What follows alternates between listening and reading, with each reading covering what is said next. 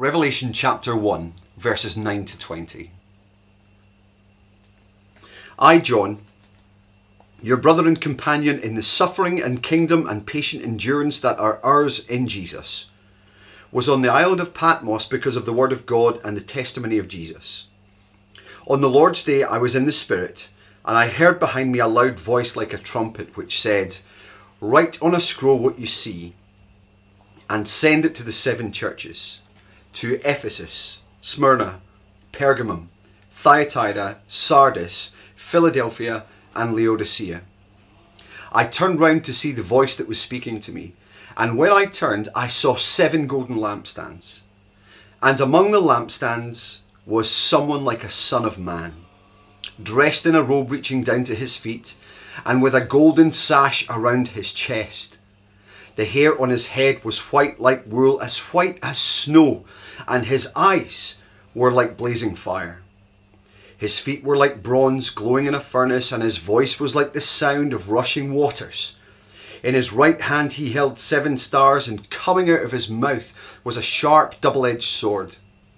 His face was like the sun, shining in all its brilliance. When I saw him, I fell at his feet as though dead. Then he placed his right hand on me and said, Do not be afraid. I am the first and the last.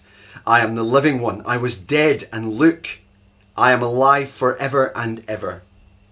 And I hold the keys of death and Hades.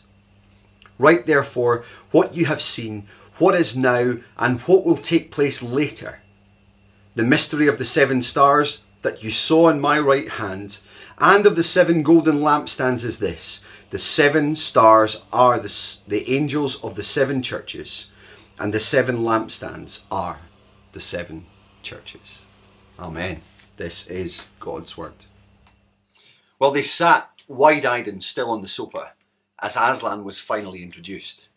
Uh, we were reading C.S. Lewis's The Lion, the Witch, and the Wardrobe to our kids. And Lewis, the storytelling genius that he is, had kept them waiting for a full seven chapters for a mere mention of Aslan and another chapter for a proper description. They knew it was coming, of course. It's in the title, The Lion, the Witch, and the Wardrobe. But as Susan and Lucy Pevensey asked the questions that uh, our kids had been asking, who is Aslan? And is, is he a man? The kids drew in a, a deep breath and seemed to hold it for half a chapter as the beavers answered, Aslan a man? asked, said Mr. Beaver sternly. Certainly not, I tell you.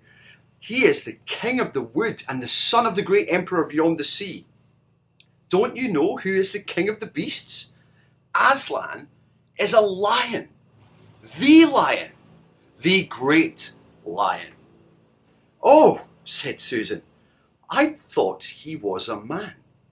Is he quite safe? I shall feel rather nervous about meeting a lion. That you will, dearie, and no mistake, said Mrs. Beaver.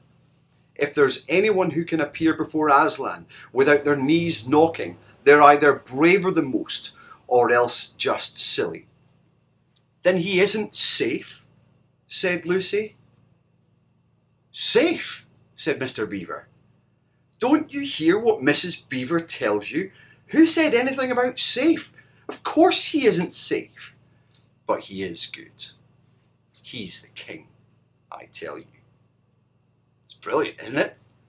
The kids let go of their held in breath and exhaled the awe that had just filled their little hearts at this sound and this description of Aslan.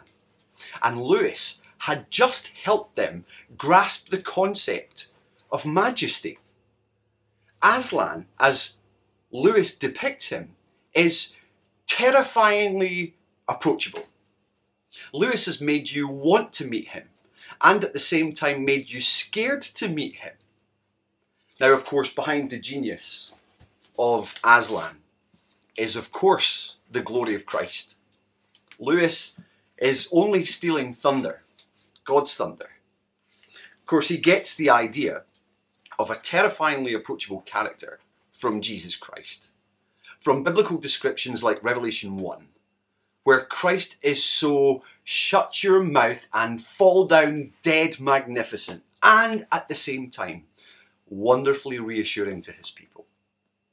And Jesus wants to know this about himself, that he wants the church to know this, because it strengthens the persecuted, it stables the warriors, it uh, stabilizes the warriors, sorry, it motivates the evangelist, and it prods the lazy, and it warns the sinner. So, so as we look at it together, I've got three points, and the first is this Look, he's terrifyingly glorious, and he's among us. Verses 9 to 12. This shows us Christ's great concern for his churches. And uh, three things in verses 9 to 12 show us this. Firstly, the way it's introduced to us shows us that. It's quite surprising, isn't it, that Jesus doesn't start with a greeting for his old friend John. Uh, John was one of the twelve and one of the three that shared some of the most significant moments in Christ's life. He was there, John, that is, at the cross when everyone else had fled. And uh, Christ's love for John is seen even when from the cross he asks John specifically to care for his mother Mary. Now, when we look in verse 10, this when this attention grabbing voice is heard, what is the first thing that Jesus says? Uh, it, it's not a greeting, is it? There's no hello. It, there's no friendly inquiry. No, there's no how's it going. Jesus doesn't actually even say John's name in here. No, just as it was with the Old Testament prophets uh, commissioned to write something down, whether it's Moses or Isaiah or Jeremiah or someone like that, it is right down to business. Write what you see, he says. It's the first thing John hears. Send it to the churches. That's Christ's concern. Secondly, the focus of Christ shows that his concern for the his concern is for the churches too. His focus. He knows that they are badly treated for believing in him. And John says so even in verse 9, using the word ours. Ours is the word he uses to describe the suffering and the patient endurance that they share in. Now, they're not in prison because of the gospel like John is, but they're no less persecuted. But what we see is that Jesus knows them personally. We'll see this in the coming weeks, of course, in chapters 2 and 3. But Jesus knows them by name and he loves them. And these are actual churches addressed in a circular order geographically. But of course, Christ's focus and concern for his church is not just for these seven, it's for all of us. You see, if you remember from last time, seven is the number of fullness. It's a symbol of completeness in Revelation. It's for these churches, of course, but they represent the whole church throughout the age of the church. We share their struggles, we share their problems, we share the promises that are held out to them, strength for today, and hope for tomorrow. Third thing, the positioning of Christ shows his concern for the churches. When John turns to see who's speaking to him, to see the voice, as it says in verse 12. What does he notice first? Have a look. Strange. Furniture. I turned to see the voice speaking to me. And when I turned, I saw seven golden lampstands. Now, strange. I mean, to notice the stage before the star, John sees lampstands before he sees the king. Why? Well, he's not telling you this because he enjoys a little bit of interior design in his spare time. He's telling you this obviously because it matters. And this is what he's led to see first. So the question we must ask is what's the significance of the lampstands? Well, friends, the answer's in the text. Verse 20. The seven lampstands are the seven churches. And where is Jesus? Verse 13. Among the lampstands. Do you see what this means? It means that Jesus is personally present in the life of his churches. The significance of this is magnified massively, of course, in the Old Testament, especially through the prophet Zechariah. in Zechariah 4, there is another mention of a lampstand, but there's only one. And that lampstand symbolizes God's presence with his people. Now, that one lampstand has seven uh, little branches with seven little lamps on top. They symbolize God's presence too, in, in two particular ways. First of all, the shape of it. The shape of this lampstand is designed to represent, we believe, the tree of life in Eden, where, of course, God's people walked in the presence of God. Secondly, the little lamps in Zechariah 4 represent the indwelling power, the presence, in other words, of the Holy Spirit, the sevenfold Spirit of God that we saw last week in Revelation 1, verse 4. And He, that Spirit, that same Spirit, is at work to build. Now, in Zechariah 4, it's a physical temple that's being built, and God will, figuratively speaking, symbolically live in it, dwell among His people. But in Revelation 1, verse 12, there are seven lampstands representing the church, made up of all peoples from all places, who are also indwelt by the Spirit, who by the way, is still in the business of construction, except it's not a physical temple that he's building made of bricks, but a spiritual building, a church made up of living stones like you and me. It's incredible, isn't it? This book is for us. It strengthens us. It strengthens churches throughout the whole world, but it strengthens local churches like Charlotte Chapel. The awesome triune God of glory is with us. Christ is present among his churches. The Holy Spirit indwells those churches and is building up the kingdom through those churches. And all with Revelation 21's tree in view, the tree of life, the new heaven and new earth, where we'll walk again with God. Now, this vision is meant for us. And we see, of course, that it has a purpose. Uh, you see, looking to Christ and seeing him for who he is recalibrates us. And this is point two. Look, he's terrifyingly glorious, and his awe recalibrates us. In verses 13 to 16, they contain the most detailed description we have of Jesus in our Bibles. I mean, Matthew, Mark, Luke, and John never give us any description of his face or his height or anything like that. The clearest description that we have of him is here, and it's symbolic. So who he is and what he's done matters more than what he looks like. But while you can't draw a portrait, I guess you could use verses 13 to 16 as a collage of sorts. Now you know what a collage is. It's, uh, it's when you take photographs or paper or fabric and stick it all down, piece it all together in order to create a new picture. Well, all 10 descriptions that we have in here in verses 13 to 16 are really pictures and fabrics and cuttings of scripture taken from the Old Testament to show us Jesus in all his glory.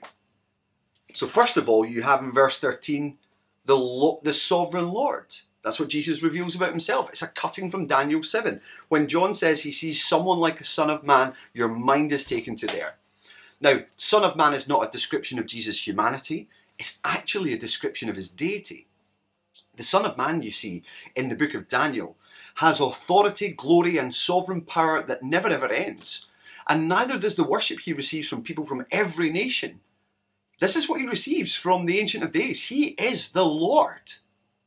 But he's also the sec of the second and third things, the third things that we see in this passage, that he's our great high priest.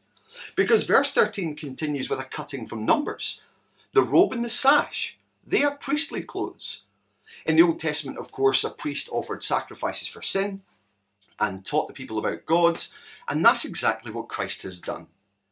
Uh, these clothes, though, are a bit of a fashion statement.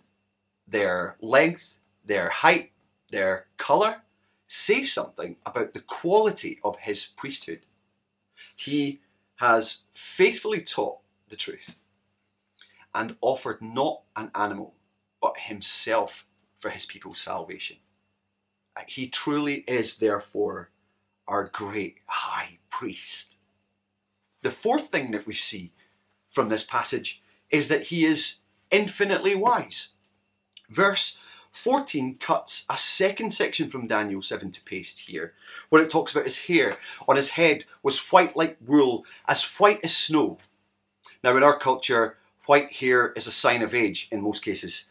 and we don't uh, like looking old. So we dye it. Most people do, some people do. But in the Bible, white hair represents wisdom and dignity and maturity. And that's what John is helping us to see in Jesus the Son. Fifthly, we see from John's description that Christ sees all things with holy perception. Look again at verse 14 with me. Here is a description of his eyes. Not one mention of colour or shape. No, his eyes are simply described as like blazing fire. Now that's Daniel 10. In Daniel 10, it's God's eyes that have a description like this. They have penetrating insight, in other words. He can see everything and no one can disagree with the clarity of his judgment. It's judgment, of course, that is in view. The sixth thing John helps us to see is that Jesus the Son is gloriously victorious. This is what the bronze feet of verse 15 signify. Now, anything that's bronze in the Old Testament usually means that sin's involved, and feet are used symbolically for, well, the trampling of the defeated, the trampling of defeated enemies. So, whether it's serpents or death, John wants us to see he's our champion. The seventh thing he wants us to see, well, here is the voice that thunders with authority. Christ's voice is like the sound of rushing waters. I don't know if you've ever tried talking to someone um, when you're next to a waterfall. You really do need to shout when the water's rushing. Even if it's a small one, you have to raise your voice. Because rushing waters are thunderously loud. They are unmissable and strong. And that's what's being communicated here. And Christ's voice, like the thunderous waters, is just like God's voice in Ezekiel 43. And that's the point. Nobody can avoid what he says. Nobody can undo what he says. Everyone is apprehended by what he says, when he said it, and no one can stop what he says. The eighth thing that uh, we're led to see is that Christ is the commander even of angelic forces. He has power in the spiritual realm. In his right hand, verse 16, he held seven stars. Now, what are, what are those? What's that for? The answer's in the text, verse 20. They're the angels who look after the churches. They do his bidding. Uh, so his authority, Christ's authority, extends even to the heavenly realms. The ninth thing that John helps us to see is that Christ speaks with piercing judgment. That's what verse 16 is talking about with this sharp sword coming out of his mouth, and it's two edged, of course. Now, this is a double cutting from the book of Isaiah, and again, judgment is in view. The two edged design says that both the world and the church are to be judged. We'll figure out what that looks like in the coming weeks as we look at chapters 2 and 3. But at least, I guess you could say, the church, those who will be judged are those who call themselves churches but aren't. And the tenth thing that we see, finally, about this glorious Christ is that his face is incomparably glorious. Again, no mention of the detail. Verse 16 His face was like the sun shining in all its brilliance. Supremely brilliant. Who can stare at the sun? It's unmatched even in the heavenly lights. We can look at the moon, we can't look at the sun. It's too brilliant. Is this how we see Jesus? That's the question we have to ask here. Or is it possible that we as a church have lost our awe? Familiarity makes us lose our awe. Uh, we can spend so much time thinking about the great things about the Lord Jesus and about God and the gospel that these things just become little things to us. They're no longer wow, they're like, hmm, that's bad. Uh, we can have an imbalance in our understanding, and that can make us lose our awe. I mean, sometimes we see, uh, we like Jesus, the friend who loves us and maybe ignores conveniently, uh, who calls for our obedience. We ignore conveniently that He is Lord, uh, who calls for us to do the things that He, by His grace and power, uh, provides us for us to do. In fact, imbalance can even make our approach irreverent. I mean, I remember being at a conference for Scotch pastors and hearing one of them talk about how he prays and how he sits with a chair, an empty chair opposite himself, and as he described it, an imagined and friendly and frank conversation with Jesus. Um, the friendliness was evident even in the way he spoke to him, and even in his prayers at the conference. He addressed Jesus as his pal, uh, as his bro. Uh, the frankness was obvious in his prayers too, where he'd speak almost accusingly at Jesus, as if to say, Hey, this thing that's going on in my life, what's all this about? What are you doing? It was so odd. And he would justify it all by saying, Ah, Jesus is a great pastor, a great listener. He is happy to you know, patiently explain lots of things to him. You know, Jesus is big enough to handle these kind of conversations. And he even encouraged the members of his church family to uh, do the same thing. Now, I understand the sentiment, okay? Christ is our brother and he is our friend. We can speak to him on familial and relational terms because he loves us and we love him. But this it, that's irreverence. And this is where Lewis's terrifying approachability of Aslan illustrates the way we approach Christ, doesn't it? I mean, the, the beaver who said, if there's anyone who can appear before Aslan without their knees knocking, they're either braver than most or else just silly. Now, which one was he? you know, C.S. Lewis could actually have helped this man understand just that little bit more about reverence, uh, writing about the, the time when uh, the Pevensey children finally got to meet Aslan and finally got to talk to Aslan. Uh, he writes, The children didn't know what to do or say when they saw him, Aslan. People who have not been in Narnia sometimes think that a thing cannot be good and terrible at the same time. If the children had ever thought so, they were cured of it now.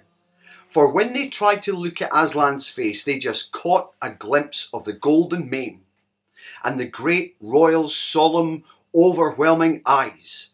And then they found they couldn't look at him and went all trembly.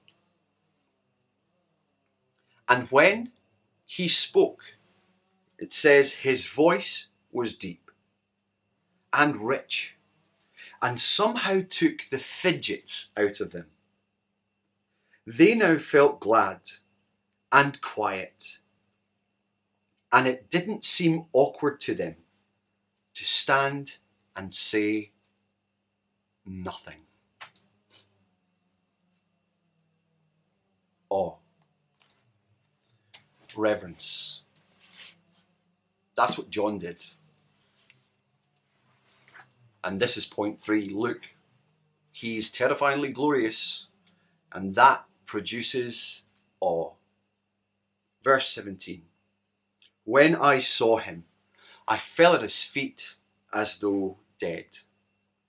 If anyone could have addressed Jesus with friendliness and frankness, or bounded up to him for a hug from a long lost friend. It was John, but he doesn't.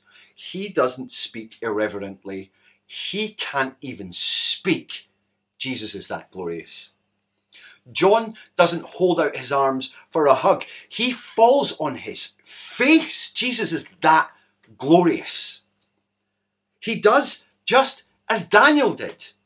He did just as Isaiah did when the appearance of the Lord, the glory of the Lord was revealed to him.